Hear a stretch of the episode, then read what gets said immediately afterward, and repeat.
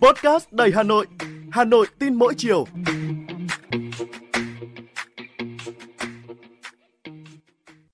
Xin chào bạn, tôi là Thúy Hằng, người đồng hành với bạn trong số podcast Hà Nội tin mỗi chiều ngày hôm nay.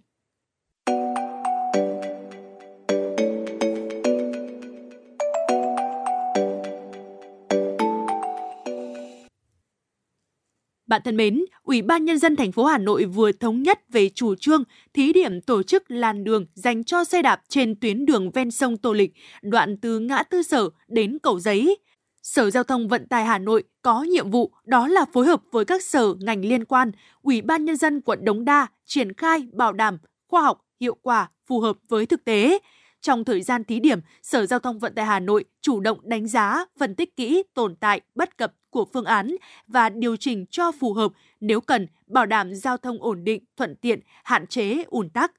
Theo đó, dựa trên hiện trạng cũng như mật độ phương tiện, Trước đó, Sở Giao thông Vận tải Hà Nội đã lựa chọn hai tuyến phù hợp để nghiên cứu thí điểm làn dành riêng cho xe đạp. Từ tháng 3 năm 2022, Sở Giao thông Vận tải Hà Nội đã đề xuất thí điểm dịch vụ xe đạp đô thị Hà Nội với nhận định xe đạp công cộng sẽ đem đến cho người dân một phương tiện hiện đại, thuận tiện, thân thiện, tăng khả năng kết nối vận tải hành khách công cộng.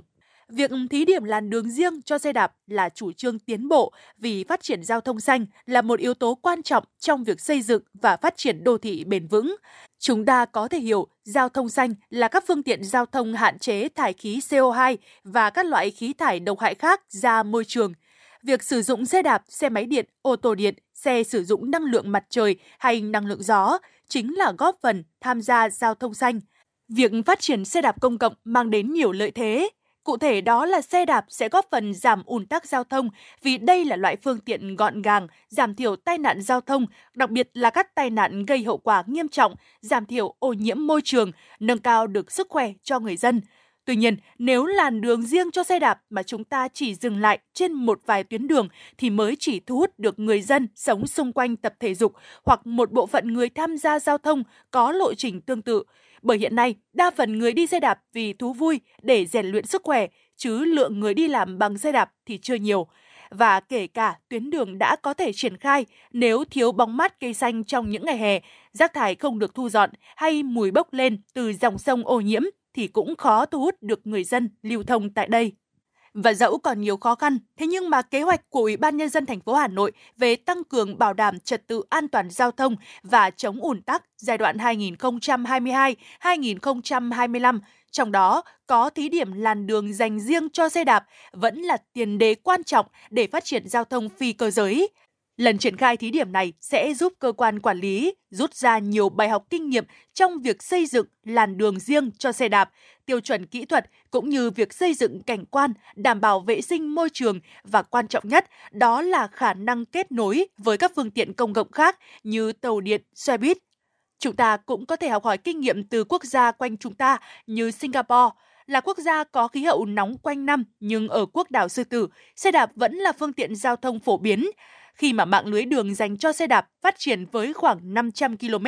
với 254.000 chỗ để xe kết nối khắp mọi nơi. Việc phát triển giao thông phi cơ giới là rất cấp thiết, coi đó như là một phương thức quan trọng kết nối các phương tiện vận tải hành khách công cộng, từ đó hạn chế xe cá nhân và giảm thiểu ủn tắc giao thông.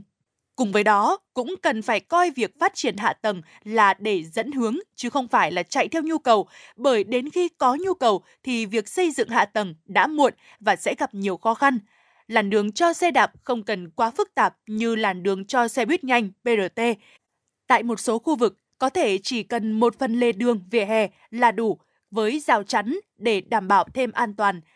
Và trong tương lai không xa, khi thành phố triển khai lộ trình cấm xe máy, hạn chế ô tô cá nhân, thì xe đạp sẽ là phương tiện quan trọng để di chuyển và kết nối các phương tiện giao thông công cộng khác.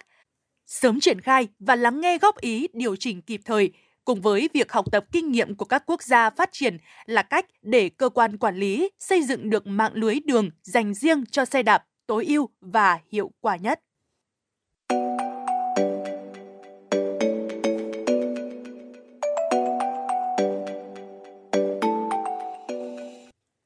Bạn đang nghe podcast Hà Nội tin mỗi chiều. Xin được chuyển sang một thông tin đáng chú ý khác. Bạn thân mến, các lễ hội được tổ chức vào dịp xuân mới trên địa bàn cả nước nói chung và Hà Nội nói riêng nhằm đáp ứng được nhu cầu sinh hoạt tâm linh của cộng đồng dân cư. Qua đó thì thể hiện lòng tôn kính của nhân dân đối với các bậc tiền nhân đã có công lao với quê hương đất nước, cũng như gửi gắm những mong ước về năm mới bình an, hạnh phúc, để có thể đáp ứng việc phục vụ lượng du khách tăng đột biến tại các điểm đến di tích, tâm linh, đặc biệt những nơi có lễ hội lớn đầu xuân, thì các địa phương của Hà Nội đều đã chủ động xây dựng và triển khai kế hoạch cụ thể trong công tác tổ chức, có phương án ứng phó với tình huống phát sinh. Thành phố cũng ban hành kế hoạch về quản lý tổ chức lễ hội truyền thống, bảo đảm diễn ra vui tươi, tiết kiệm, đúng truyền thống. Theo Sở Văn hóa và Thể thao Hà Nội, thành phố có hơn 1.200 lễ hội truyền thống với quy mô tổ chức khác nhau, trong đó phần lớn tập trung vào mùa xuân và dịp Tết cổ truyền. Đáng chú ý, nhiều lễ hội truyền thống lớn của Hà Nội bắt đầu vào mùng 5 và mùng 6 tháng riêng. Có thể kể tới như lễ hội kỷ niệm chiến thắng Ngọc Hồi Đống Đa, quận Đống Đa, lễ hội Chùa Hương, huyện Mỹ Đức, lễ hội Đền Sóc, huyện Sóc Sơn, lễ hội Hai Bà Trưng, huyện Mê Linh hay lễ hội Cổ Loa, huyện Đông Anh. Nhìn lại mùa lễ hội năm 2023, về cơ bản thì diễn ra thuận lợi, thế nhưng vẫn có một số hiện tượng gây phản cảm như việc trèo kéo khách ở chùa Hương hay xuất hiện sới gà tại một lễ hội ở huyện Phú Xuyên. Năm nay, để chấm dứt tình trạng này, Sở Văn hóa và Thể thao Hà Nội đề nghị các địa phương tăng cường công tác bảo đảm an ninh trật tự, thường xuyên tổ chức các đoàn kiểm tra, giám sát để phát hiện và xử lý nghiêm những hiện tượng phản cảm, trục lợi trong lễ hội. Để bảo đảm mùa lễ hội năm 2024 diễn ra an toàn, văn minh, các quận huyện, thị xã tăng cường tuyên truyền tới người dân và du khách các hoạt động lễ hội, hành vi ứng xử văn minh. Một trong những nội dung mới của việc triển khai công tác lễ hội năm 2024 tại Hà Nội đó là ngành văn hóa đã ban hành bộ tiêu chí về xây dựng môi trường văn hóa trong lễ hội truyền thống. Hà Nội đặt mục tiêu trong năm 2024, 70% các lễ hội bảo đảm các tiêu chí về xây dựng môi trường văn hóa trong lễ hội, phát huy các giá trị lịch sử, văn hóa gắn với xây dựng người Hà Nội thanh lịch, văn minh. Thành phố cũng đã công bố đường dây nóng 0965 404 557 để tiếp nhận và xử lý các thông tin phản ánh về lễ hội.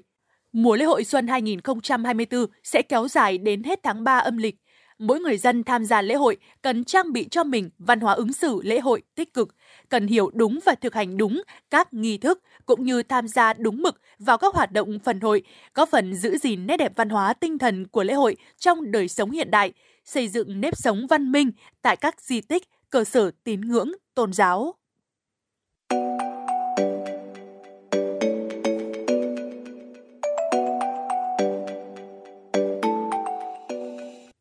Bạn thân mến, bạn vừa nghe podcast Hà Nội tin mỗi chiều của Đài Phát thanh Truyền hình Hà Nội. Các bạn có điều gì muốn trao đổi, hãy để lại bình luận bên dưới để chúng ta cùng bàn luận trong những số tiếp theo. Còn bây giờ, xin chào và hẹn gặp lại.